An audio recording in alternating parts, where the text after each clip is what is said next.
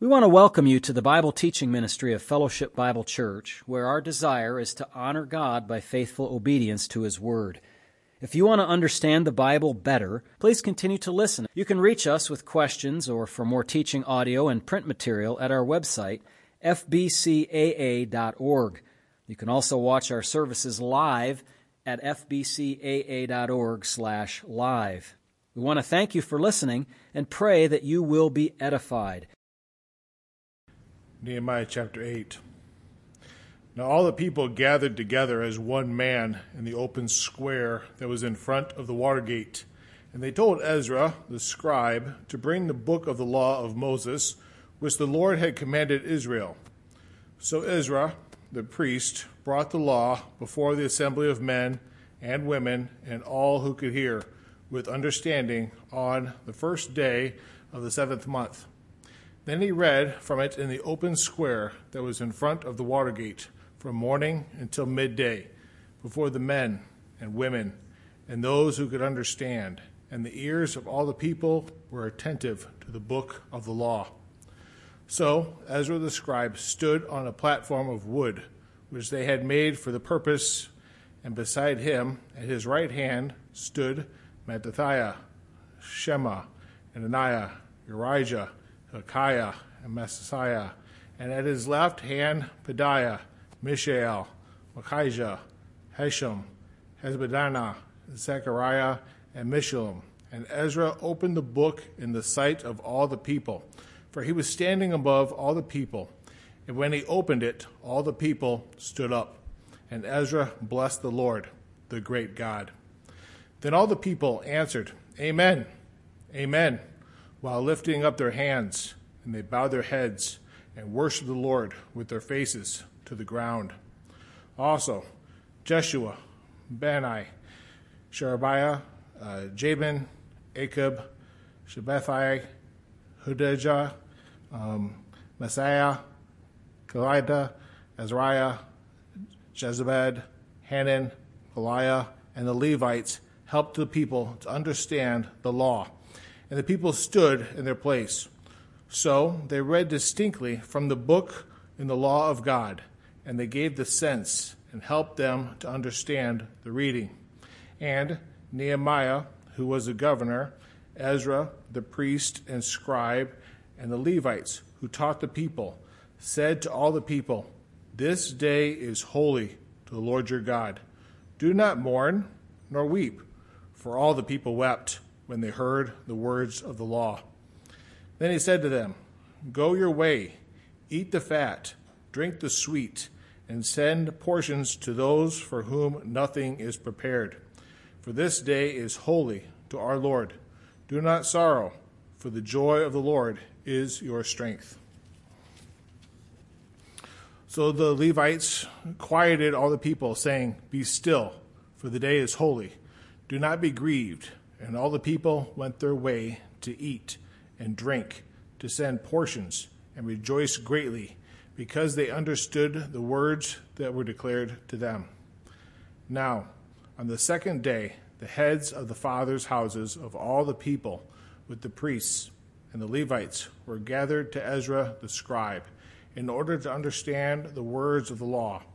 And they found written in the law, which the Lord had commanded by Moses, that the children of Israel should dwell in booths during the feast of the seventh month, and that they should announce and proclaim in all the cities and in Jerusalem, saying, "Go out to the mountain and bring olive branches, branches of oil trees, myrtle branches, palm branches, and branches of leafy trees, to make booths, as it is written." Then the people went out and brought them and made themselves booths, each one of the, on, on the roof of his house, or in their courtyards, or in the courts of the house of God, and in the open square of the water gate, and in the open square of the gate of Ephraim. So the whole assembly of those who had returned from the captivity made booths and sat under the booths. For since the days of Joshua, the son of Nun, until the day that the children of Israel had not done so. And there was a very great gladness. Also, day by day, from the first day until the last day he read from the book of the law of God. And they kept the feast seven days. And on the eighth day there was a sacred assembly according to the prescribed manner. Thank you, Drew, for that reading. I invite you to turn in your Bible to First Timothy chapter five this evening. First Timothy chapter five. Maybe you were with us last time we were in this section. We were actually over in the fellowship hall, hoping that a tornado wouldn't make its way into the church there. We hadn't, we didn't have some power, at least not in the whole building, so we met over there, and it was a nice time. We sang some hymns and uh, read the word. And uh, looked into this section of God's Word for a little while, and I enjoyed that. But this evening, we're back here in the uh, main part of the building here, and uh, we're going to be looking at First Timothy chapter five this evening, verses nine to sixteen, which is really just a continuation of verses three through eight, which we looked at last time. And if you weren't here, well, we'll do a little bit of a review in order to catch you up to speed on that section. But what Paul is doing right here in this section is he's writing to Timothy to, to provide some very specific instructions, some specific details on how Timothy and therefore the church as a whole is to care for one another. And particularly in this section, how he and the church is to care for widows. And I think the truth that Paul is teaching us in this section, specifically nine to sixteen, but really three through sixteen, is that while the church has a responsibility to support true widows, and we defined what a true widow was last time, and we'll further define that this evening by the instructions Paul writes here. But while the church has the responsibility to support true widows, younger widows, Paul instructs, were, instructs were to remarry and assume their domestic responsibilities. And so, really, if we could even, you know, boil it down more, we could say that the church has a responsibility to support true widows, but not all widows. Not all widows. And we'll look at what that exactly means in our passage here this evening. In verse three, uh, we were taught that the church is to honor widows. Look with me at verse three. Paul writes, "Honor widows who are really widow- widows or true widows." Now, the word honor, we said, in this context means much more than merely acting respectfully in their presence, although that is something that we ought to do. They're older, probably wiser, and we are to respect them for that age and the wisdom that they have. But the word honor here means more than just acting respectfully in their presence. It means to give them financial assistance as well, and uh, or assist them in other tangible ways in which they have need, with the implication then that in doing that you are showing appropriate means of respect. You are showing them respect by assisting them financially or assisting them in other tangible ways that they have uh, needs for. And so it means, again, more than just acting respectfully in their presence, but to help them, to care for them as family. Remember, that's what Paul tells Timothy to treat those around him in the church like, right? As family, mothers as, you know, or women and older women as mothers and younger women as sisters and so on, as we saw in verses one and two. However, the church, Paul states, is not responsible for supporting every widow. The church is not responsible for supporting every widow. Only those who are true widows are elig- eligible for the church's support. Now, in verses uh, four through sixteen, Paul then is going to define what a true widow is, what a true widow is, what a real widow is.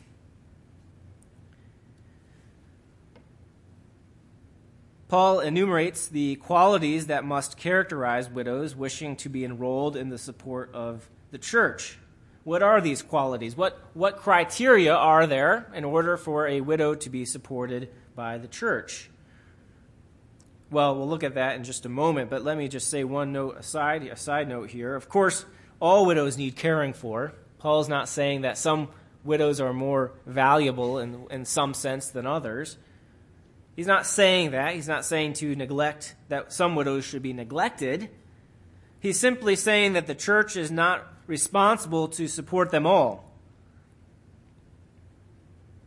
It simply cannot, for one. In some cases, when there's, you know, perhaps it's a small church and there's, you know, numerous widows, they can't perhaps fully support them financially. Just wouldn't be possible with the finances they have. But simply put, too, Paul says they don't have that responsibility. Not only may they not be able to because of financial means, but they they don't have this responsibility to do this.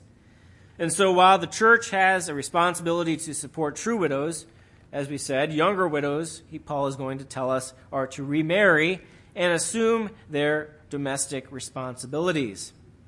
And as a means of application, I just want to put at the front here, uh, as we look at this passage as a whole, as a church, and I'm saying us, Fellowship Bible Church, we'll make this personal, we ought not to neglect our responsibility to honor those who are true widows. We must do that. It is a command. And this could come in the form of benevolence or a fund devoted to this kind of ministry. We could have that in our church, a fund set aside for widows in need, those who are true widows. Of course, every church has to make a decision on what exactly that looks like, how they want to how they want to kind of uh, figure all of that out and make plans and strategies for that. But it could look like something like just pulling out of your benevolence or having a fund. But as a church, we must determine to do something when the need arises, because Scripture commands us to do this. And whatever we determine to do will be based on what seems most sensible for our situation. But we cannot neglect that responsibility to honor them. A second point of application is this. Paul's instructions teach us that we have an individual responsibility to show honor to our own family members who are in need, specifically widows in our family. To neglect to care for family members is to forsake the greatest virtue of the Christian faith, to love. Look with me at uh, verse eight of chapter five. Paul writes this. We looked at it last time briefly. It says, "But if anyone does not provide for his own, that is his own family, or his own, the widows in his family, or her family, and especially for those of his household," Paul writes, "he has denied the faith and is worse than an unbeliever." I don't think that Paul specifically means that he's apostatized. Perhaps that is true, but really I think it means, like I said just a moment ago, that he has forsaken one of the greatest virtues of the Christian faith, which is to love one another, to love your family, your own blood family, but also family in Christ. And in doing that, in forsaking that responsibility, Paul says he's worse than an unbeliever. And I take that to mean that even an unbeliever recognizes the very basic responsibility to, to love his family and to, to care for their needs. And so what a tragedy when a Christian neglects to do what even an unbeliever recognizes as a simple responsibility that he has for his family. Well, we pick up this evening in verses nine to sixteen, which I said again earlier was really just a continuation of verses three to eight. Don't try to separate it too much in your mind. We did that merely for sake of time, but it really is, is all one section here.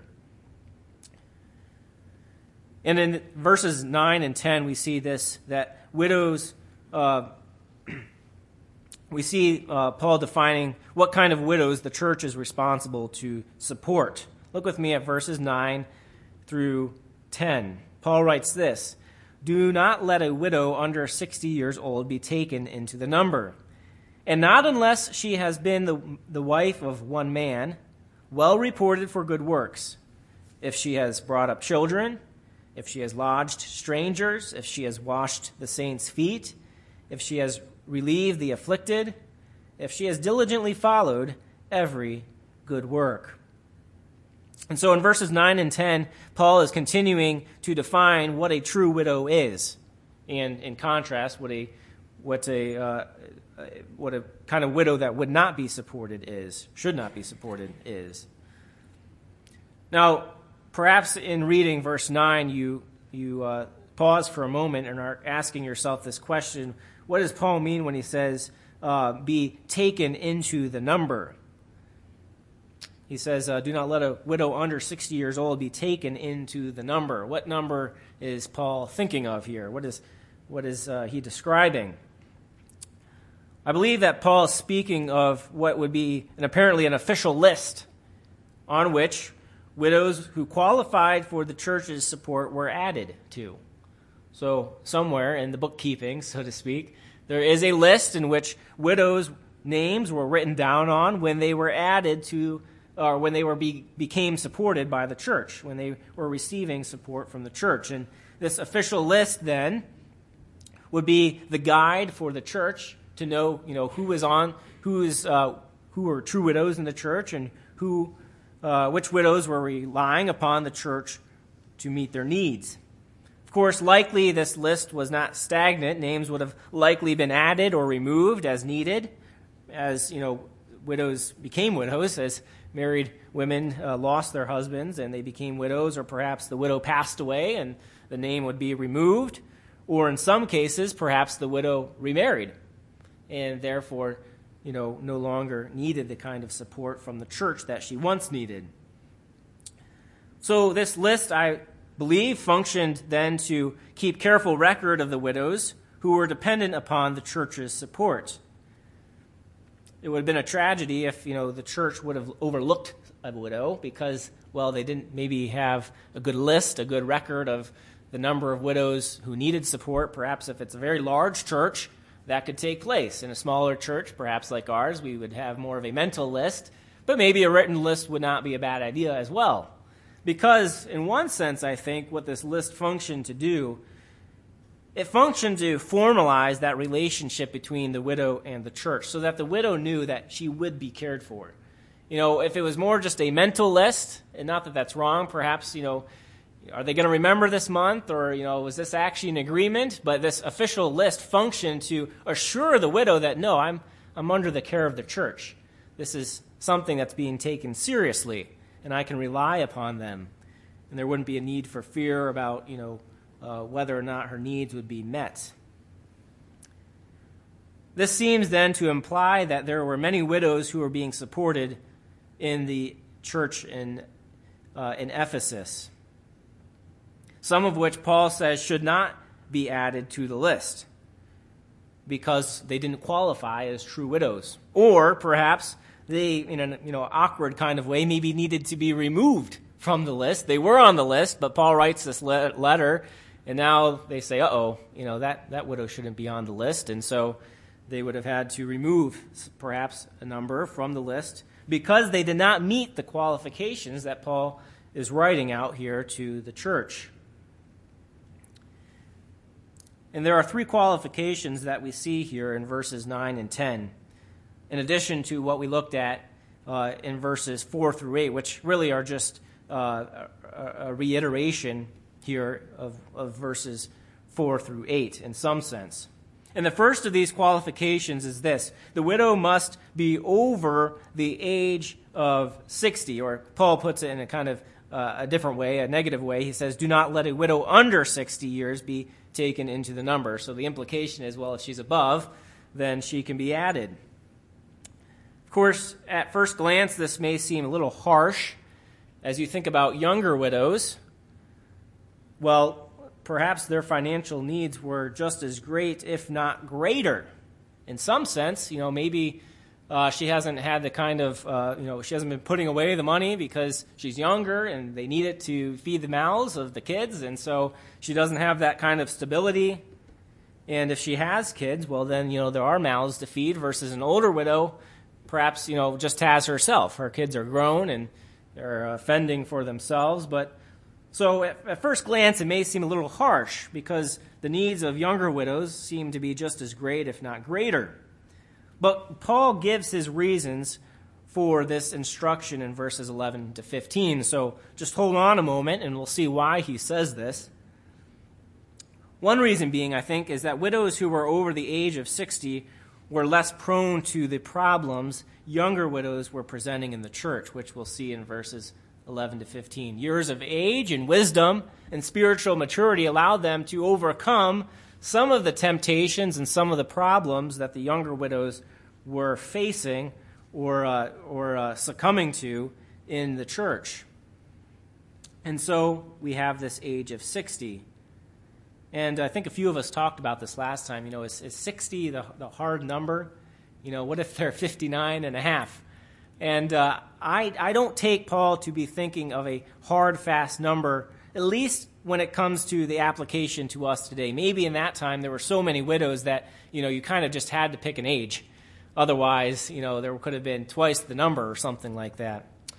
But I think what Paul is saying is that uh, they need to be older, at least past uh, what we would think of a typical marital age. Not that they can't get married, you know, past sixty, but they aren't young. They don't have some of the same desires, even sensual desires, as younger widows have.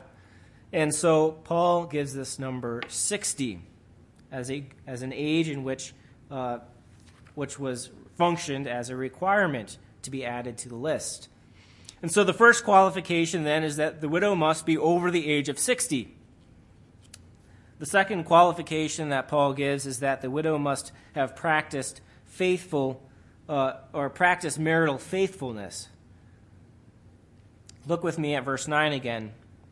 He says, "Do not let a widow under sixty years old be taken into the number, and not unless she has been the wife of one man." Widows who Um, or this requirement is similar to the requirement that we see of elders and deacons. Remember back in First Timothy chapter three, what does Paul say of elders? And then uh, also in verse twelve of deacons, they are to be what? One woman, one woman men. Well, this is kind of, Paul flips it around and he says a one husband woman or one man woman, meaning the same idea that And, uh, that she is to have a testimony of being faithful in her marriage to her husband to his death. Of course, this uh, was not a prohibition to remarry. Paul is not saying that they cannot remarry, just like perhaps, you know, an elder who loses his wife. He, Paul is not prohibiting back in chapter three that he could not remarry. This isn't about the marriage status. It's about his faithfulness or her faithfulness in the marriage to their death. And so Paul is saying that not only do they have to be over the age of sixty, but they also have to have been faithful in their prior marriage. Of course, once the the uh, spouse dies, we know from Scripture that that person is freed to remarry if they so choose. They should, of course, remarry someone that is godly, a godly person, a godly spouse, equally equally yoked to them. So, as I said, this was not a prohibition for widows to remarry. Um, of course, I think uh, quickly back to what the false teachers were prohibiting, prohibiting in chapter two. Remember, Paul says they are prohibiting people from marrying, giving, being given in marriage. And so Paul likely is not doing this. He's not discouraging them from remarrying. He's simply saying, be faithful. They must have been faithful in that marriage. So, based on that, then, you know, this widow could have been a widow of two or three men. She could have been a widow or been married and then lost the husband, become a widow, and then found another husband. Perhaps he then died. And so Paul's not saying that kind of woman isn't eligible. That's not what he's saying. What he's saying is that in any of those marriages, she needed to be faithful in each of them.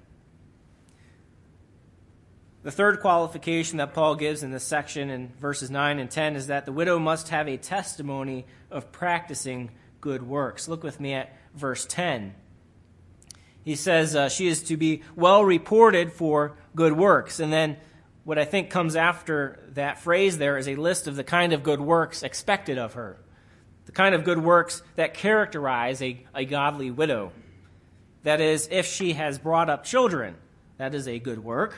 If she has lodged strangers, if she has washed the saints' feet, if she has relieved the afflicted, if she has diligently followed every good works. And so the good works here are, are simply just a general example of the kind of works that this widow should have been doing and would have been doing if she was a godly one. Good works could include rearing children, like Paul says, showing hospitality to travelers. Uh, remember, that's the same uh, same kind of requirement that Paul gives of de- of elders. He says uh, they are, back in chapter three, verse two, he says uh, they are to be hospitable. And likewise, these widows were to demonstrate the same kind of godliness by being hospitable to strangers, to those traveling through. Also, uh, she would be a kind of person that is willing to serve the church in lowly ways, like washing feet, a menial task, but a one that demonstrates humility and a love for the brethren. She would be the kind of person who helped the oppressed. Remember what we spoke about last time, God's character demonstrates that he has a love, a compassion for the oppressed, those like orphans and widows and foreigners, that is, strangers in the land. And finally, he gives another example. He says, in a kind of a general way, that she is one who has diligently followed every good work.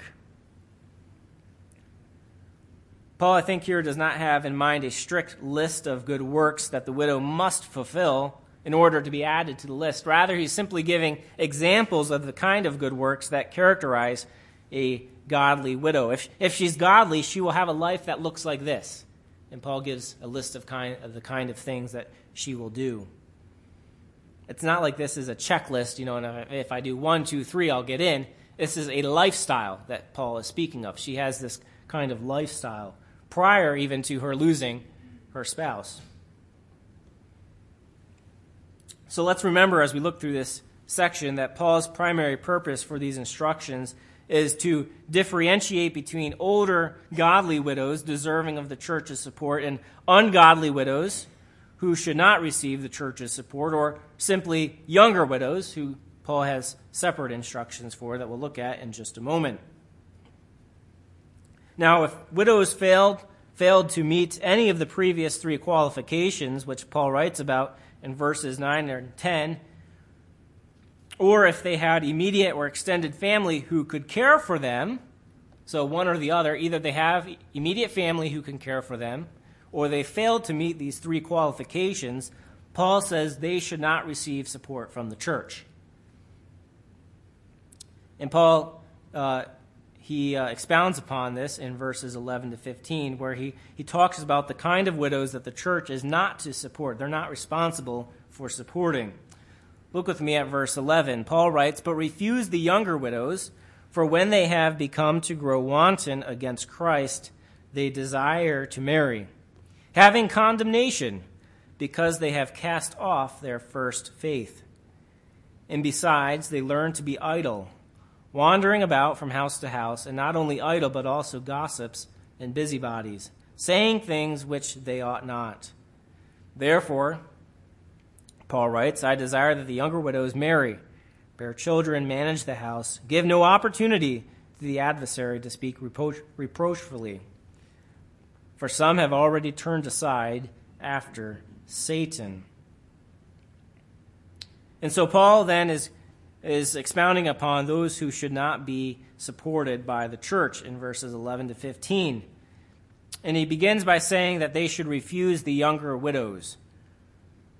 If we connect that with what he said in verse nine, well, we can derive from that then anyone younger than sixty would be considered a younger widow. The widow who is less than sixty should not be supported by the church. Now, again, I say that it might seem a bit partial that Paul would exclude younger widows from receiving support because their needs could be just as great, if not greater. However, Paul gives two reasons for excluding younger widows in the end of verse eleven and all the way through uh, verse thirteen. The first reason being this. Younger widows, Paul says, tend to abandon their faith after sinful pleasures. Younger widows tend to abandon their faith for sinful pleasures. Imagine for a moment, if you could, in your mind, a young woman who has woman who has lost her husband. She is still young and attractive. She has lost now her spiritual leader, her protector, her guardian against alluring men. What kind of state does that leave her in? Well, it leaves her in a vulnerable state. It is possible or even probable that she then may turn away from Christ. And that's what Paul means when he says, grow wanton against Christ. That is, she gives into her sensual desires and chooses to go after perhaps some, some unbelieving man because, you know, he allures her and she doesn't have the kind of guardianship and protection that she once had. And again, she's young and likely attractive at that young age, and so she gives in to those sensual desires and goes after an unbelieving man. Of course, I don't think Paul is saying that this is always the case. I think each of us can think of perhaps a younger widow who is a very godly person and wants to serve the Lord and wants to raise her children well and wants to find perhaps a godly spouse. So Paul's not saying this is always the case, but he is, I think, making a very, uh, well, obviously true statement that it is the tendency for younger women to fall into this, into this situation of growing wanton against Christ or turning away from Christ after sinful pleasures. And in doing uh, this, in turning away and acting ungodly, P, uh, Paul says that they have condemnation because they have cast off their first faith. Verse twelve tells us this. Now, the word faith here is sometimes translated as pledge. Uh, especially, I think, in the classical Greek. It's translated as pledge. So it would read something like they have cast off their first pledge instead of faith. And those who take that translation, that the word should be pledge, suggest that Paul is speaking of widows who have taken a pledge not to remarry but to serve the church for the remainder of their of their life. In order, and you know, with that then having the the uh, promise that they would have the church's financial support. But I don't believe Paul is speaking about remarriage here or the the uh, the uh, prohibition of being remarried. Paul was certainly not prohibiting widows from remarrying if they had been faithful to their former husband. Rather, I think Paul is speaking about Uh, her former faith, and I think faith is the better word here to translate it. So Paul is not speaking about a pledge that these widows made to serve the church for, you know, the rest of their life and to not remarry, but rather in connection to what he's just said about them turning away from Christ, what Paul is saying then is that they've abandoned their former profession of faith that they had. She is then, we could say, has demonstrated by giving into sensual desires and falling for an unbelieving man, she has demonstrated that she has abandoned the Christian faith that she has once professed before, you know, in her former marriage. And so the basic concern Paul is alluding to in these verses is not the idea of pledges or remarriage. Rather, the problem is self-indulgence and the resulting immorality that these, these widows are demonstrating and participating in. I uh, thought about this in my study of Second Timothy chapter two, verses six to seven.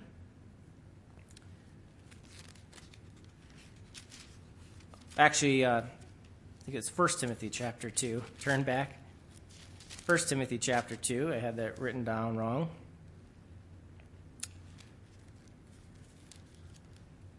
Maybe that's not the one either. Well, give me a moment to think about it, but it called, it called to my remembrance uh, that the false teachers were easily, uh, easily ensnaring these vulnerable women.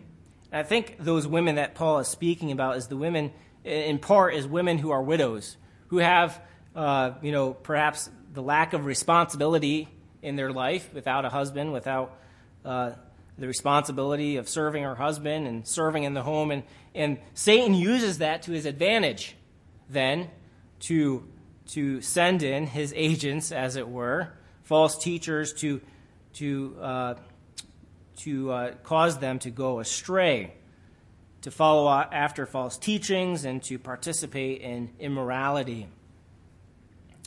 And Paul then says along with this, not only have they grown wanton against Christ or abandoned their, their faith, going after their sensual desires and immorality, practicing immorality, but they also do this, he says in verse thirteen, the second reason for refusing younger widows. He says, and besides, they learn to be idle, wandering about from house to house, not only idle, but also gossips and busybodies, saying things which they ought not.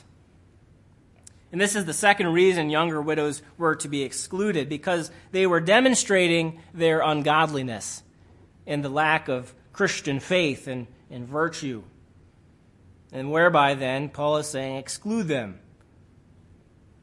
Whereas the godly widows use their freedom to do good works.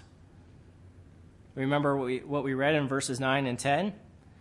Whereas they use their freedom, that is, their, you know, they no longer have that responsibility to their husband. They have more time uh, to serve the Lord. And how how do they use it? Paul says, well, they use it to, you know, serve others and to raise up their children and, and serve the church and serve the afflicted.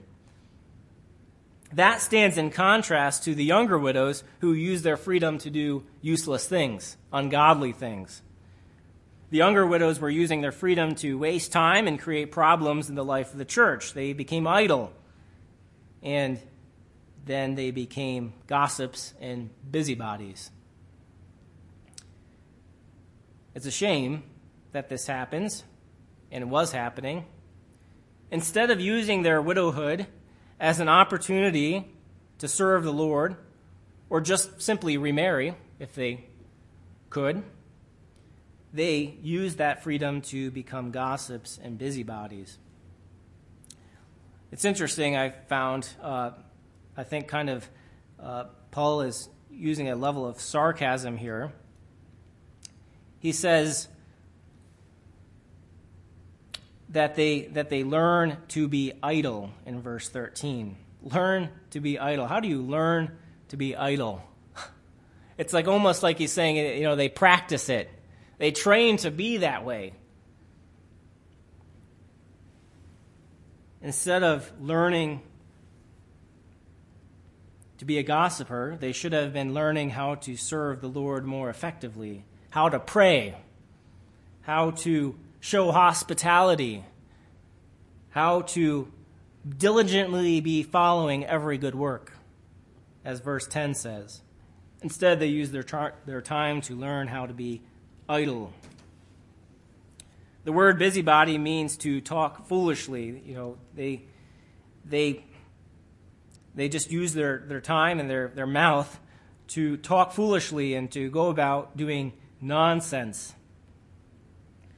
Their time was spent talking about nonsense with one another and thereby creating conversations that were likely not edifying and had no value to them, only creating problems in the church through their gossip and through their busy bodying, if I can say it that way.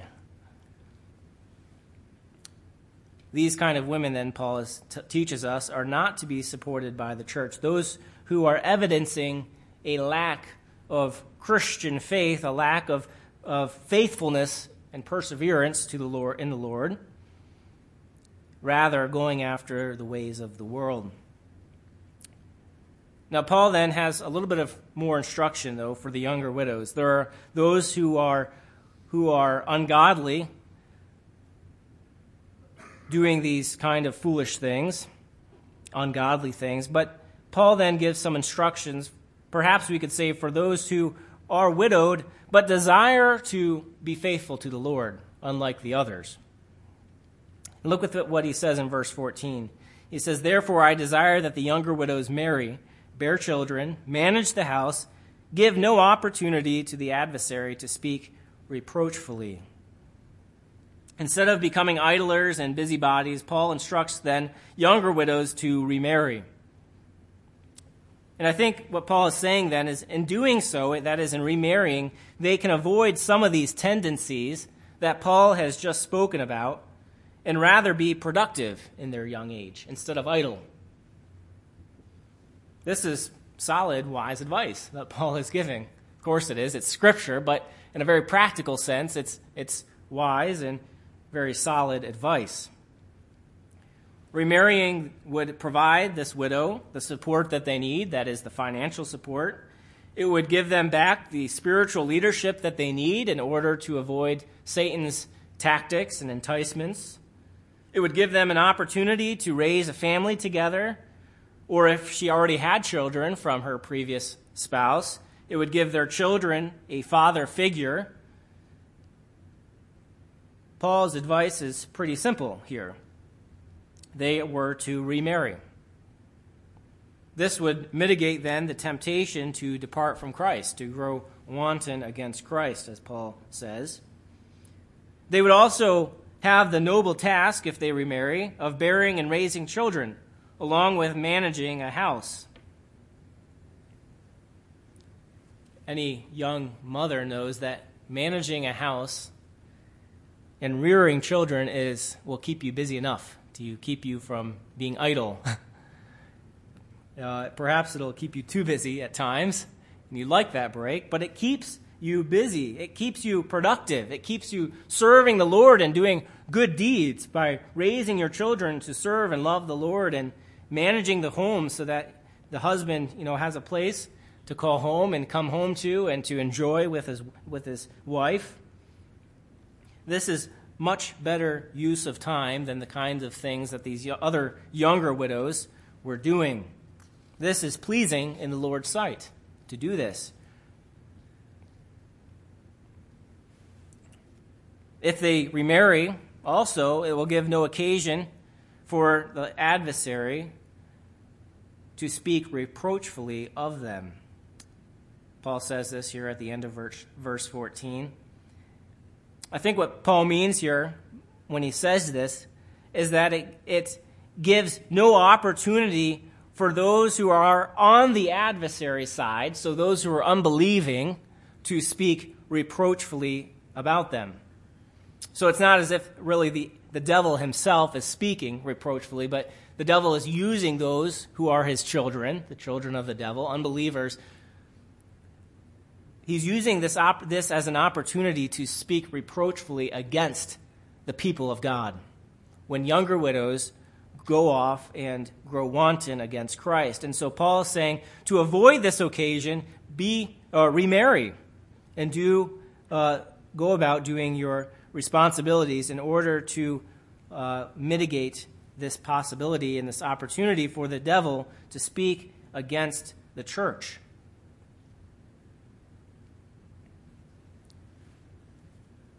Finally, Paul says in verse fifteen and sixteen, he says, "For some have already turned aside after Satan." So we see here in verse fifteen the occasion for these instructions. The unfortunate side is that this was happening. Some younger widows were already turning aside after Satan, after his ways. They were going after their sensual desires, becoming gossipers and busybodies. And so Paul writes to them to correct this kind of living and lifestyle.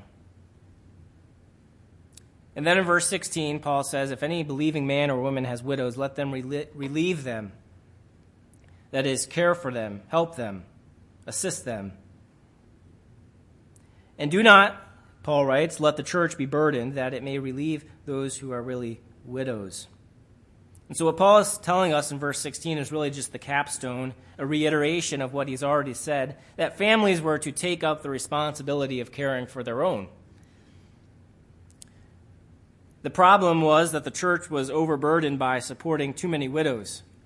And maybe that's not the case for every church. Maybe, uh, you know, maybe there are no widows for a time that are true widows. But maybe there's just one true widow. Yet the church is still being overburdened because the family is neglecting to do what they are supposed to do. Maybe it's a small church, and even taking on one widow who's not a true widow is a burden, a financial burden to the church.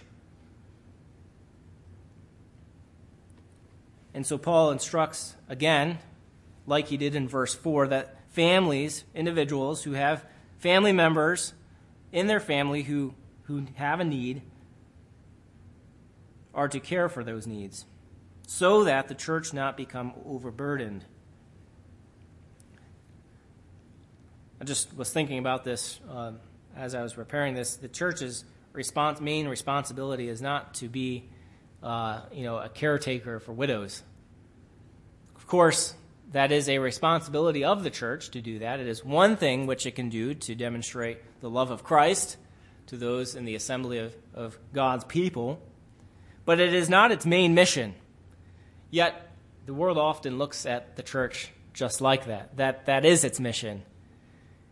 And in doing so, we've, I think, created a culture in which the world looks at the church and then, you know, speaks reproachfully against them because they think that they're to be caring for the widows. They think that they're supposed to be caring for all the needy and all those, you know, who are on the street. And certainly we can do something, but that is not our main mission.